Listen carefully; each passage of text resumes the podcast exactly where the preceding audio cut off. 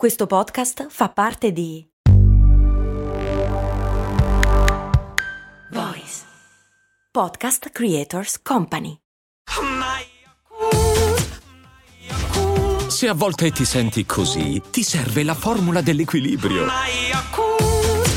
Yakult Balance, 20 miliardi di probiotici LCS più la vitamina D per ossa e muscoli. È lunedì, per quanto vergognosamente inoltrato, e quindi è la puntata coi featuring degli esperti, per cui, come dice giustamente la patron Lucrezia, potrebbe essere cose molto esperte, però dovrei rifare la sigla e adesso è veramente tardi, per cui no, dalla prossima.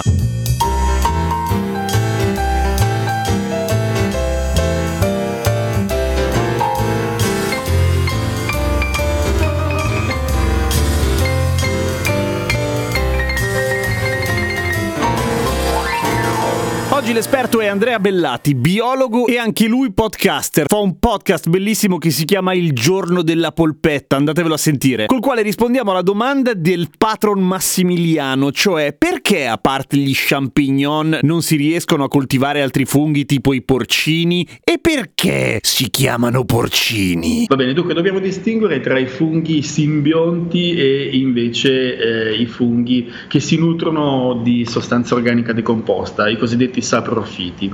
Allora, i saprofiti sono quelli coltivabili perché semplicemente basta dargli roba da mangiare e quindi questi prosperano appunto sul, sulla materia organica in decomposizione. Eh, tra questi ricordiamo i prataioli, gli champignon, il plerotus, il pioppino, il cardoncello, quindi non hanno esigenze particolari, eh, basta offrire loro chiaramente un ambiente idoneo di, per quanto riguarda l'umidità e, e la temperatura. Invece tutt'altra storia sono sono i funghi, i funghi simbionti perché eh, sono funghi che vivono necessariamente in simbiosi con una pianta. Eh, quindi tolta la pianta il fungo non sopravvive perché c'è proprio uno scambio di eh, sostanze alimentari tra l'albero e il fungo e fanno parte della, di questo gruppo appunto di simbionti eh, il, il, il boleto sedulis, il porcino e il tartufo. Quindi per quanto riguarda almeno i primi funghi possiamo dire che si nutrono amabilmente di morte morte. Sì, certo, sono organismi importanti nell'ecosistema perché riciclano la sostanza organica e si nutrono proprio di materia morta. Invece i simbionti no, crescono proprio grazie al fatto che instaurano una collaborazione attiva e di scambio con un albero. Ok, scusami, ma se ai primi gli puoi dare la, la, le cose morte e loro sono contenti e proliferano, non puoi dare le piante anche ai secondi? In teoria potresti farlo e un po' si, si cerca di farlo con i tartufi.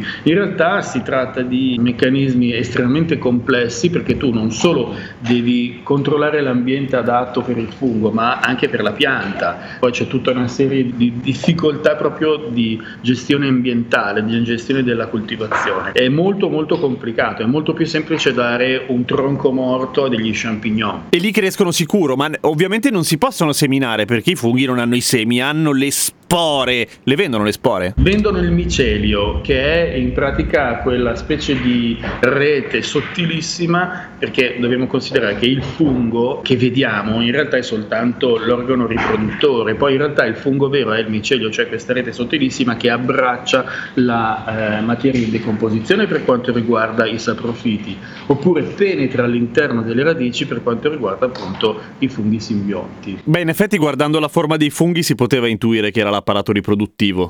sì, esatto. Però gli allevamenti non si chiamano allevamenti, ma ti, la produzione di porcini però esiste, no? Eh, ma sono naturali, non sono porcini, cioè sono porcini trovati nel bosco e, che crescono naturalmente. Non li puoi coltivare, puoi soltanto assecondarne lo sviluppo perché per esempio tu tratti bene un bosco dove sai che in questo bosco ci sono le piante adatte per la crescita del porcino. Quindi tutti i porcini che compriamo al supermercato, quelli che ci troviamo sulla pizza, sappiamo che sono stati colti da qualcuno che è andato a cercarli. Il boletus edulis sì, anche se eh, in commercio ci sono tantissimi porcini che non sono porcini, ma sono della famiglia e eh, non hanno certamente lo stesso sapore e per esempio sono anche più facilmente reperibili, sempre in ambiente però. Questa è un'accusa assolutamente gravissima quella che sta facendo dottor Bellati, cioè sta parlando di truffa. No, assolutamente, se tu vai al supermercato e prendi un sacchetto di porcini, di porcini a basso prezzo, tu lo vedi che c'è scritto famiglia di Ah, ok. ok. Questo, cioè, tu quindi trovi dei boletus che non sono l'edulis, quindi non è il porcino sano e bello che noi conosciamo e profumato, ma sono i cugini meno nobili. Ok. Magari dentro ci mettono anche il pezzetto di porcino bello e sano e buono eh, per dargli un pochino più di, di- di odore, però lo senti subito, in bocca non è la stessa cosa. I porcini perché si chiamano porcini? Perché piacciono tanto ai maiali o perché sono essi stessi dei maiali? Per tutti e due i motivi. Dunque, considera che mh, già gli antichi romani eh, chiamavano suillus il porcino, quindi maialino, porcello, eh, per due motivi sostanzialmente, ma eh, che valgono tutte e due. Uno perché è tozzo come un porco, non è certamente un fungo di grande eleganza. E il secondo è che i maiali, le scrofe, i cinghiali ne vanno ghiotti e quindi lo cercano attivamente. Senti, posso prendere una deriva complicata, ma so che Certo. posso. Ma perché ci sono animali ghiotti dei funghi che da un punto di vista della nutrizione sono scarsissimi? Perché sono dei buon gustai? Perché sono buoni, comunque non è vero che sono scarsi dal punto di vista della nutrizione e comunque il fungo fa in modo, cioè il fungo vuole essere, alcuni funghi vogliono essere mangiati perché attraverso appunto la- l'azione degli animali riescono a diffondere in modo più efficace le spore, quindi a, a riprodursi di più. Si può ingrassare mangiando i funghi? No, non credo proprio, sono molto ricchi di fibre. Quindi caghi una cifra. Teoricamente sì, e l'altra cosa interessante che hanno i funghi è che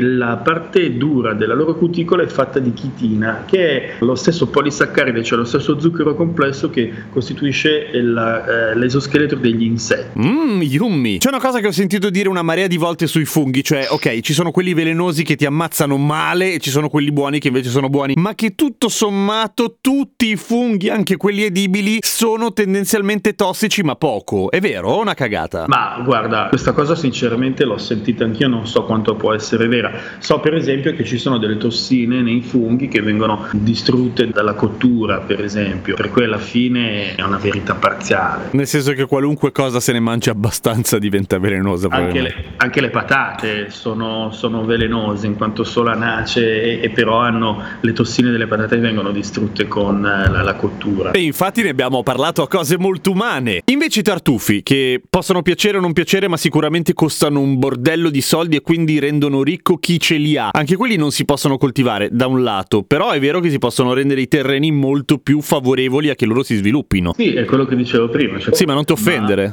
No, coglione. allora ti dicevo, non puoi coltivare il tartufo, ma puoi preservare il bosco affinché sia protetto quindi produca più tartufo, certo. Ok, e non- però non c'è nessuna garanzia, cioè tu metti le condizioni, poi può succedere come non succedere. O anche lì vendono i miceli. No, non vendono i miceli, ma mm, per esempio ti possono vendere un tartufo che viene da un'altra parte. Quindi non è un tartufo tipico della zona, ma può essere comprato da altre parti, capisci? Ci possono essere stagioni non favorevoli alla proliferazione del tartufo. Ti piacciono i tartufi? Tantissimo. Perché sanno di GPL? Ma in realtà eh, questa cosa del GPL eh, si crede, ma non è proprio accertatissimo, però è molto probabile che il tartufo attragga il- i, i propri mangiatori proprio perché emette dei ferormoni che assomigliano a ferormoni sessuali. Ah, ok, e quindi da lì i porcelli che ci vanno dietro. Per esempio, sì, ma anche i cani, anche noi. Eh, infatti di noi stavo parlando. Grazie per aver mantenuto come sempre una serietà esemplare. No, è vero, adesso sono stato serio, sono stato buffone. No, sei stato il giu- assolutamente il giusto. Quindi per tornare alla domanda di Massimiliano perché a parte gli champignon non si riescono a coltivare altri funghi tipo i porcini e perché si chiamano porcini, credo che abbiamo detto tutto. D'altra parte i funghi sono un po' come l'amore, cioè tu puoi mettere tutte le condizioni migliori, poi sta a loro. D'altra parte, come dice giustamente il proverbio, se sono funghi fungheranno. Seguimi su Instagram, sono Radio Kesten, a domani con cose molto umane.